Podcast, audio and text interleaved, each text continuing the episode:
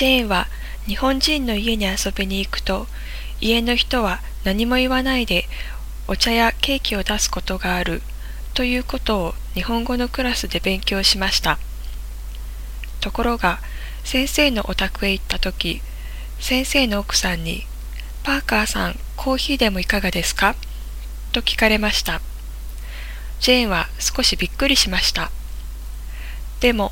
朝コーヒーを2杯飲んで、何か冷たいものが飲みたかったので、実は今朝コーヒーを2杯飲んだんです。コーラをいただけませんかと丁寧に言いました。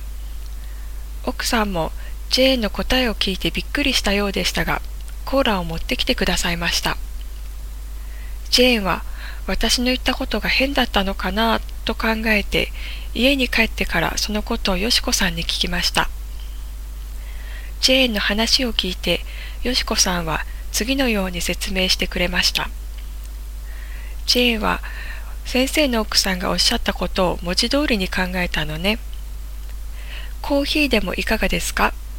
を英語にすると、Would you like coffee or something? でしょう。ジェーンが飲みたいものを選べるように聞こえるけれど、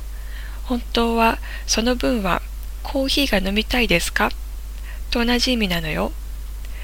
だから答えは、はい、じゃあいただきますか、いいえ、結構ですのどちらかしかないのよ。それなのに、ジェーンがコーラをいただけませんかと言ったから、先生の奥さんがびっくりしたんだと思うわ。よしこさんの説明を聞いて、ジェーンはどうして先生の奥さんがびっくりしたのか、ようやくわかりました。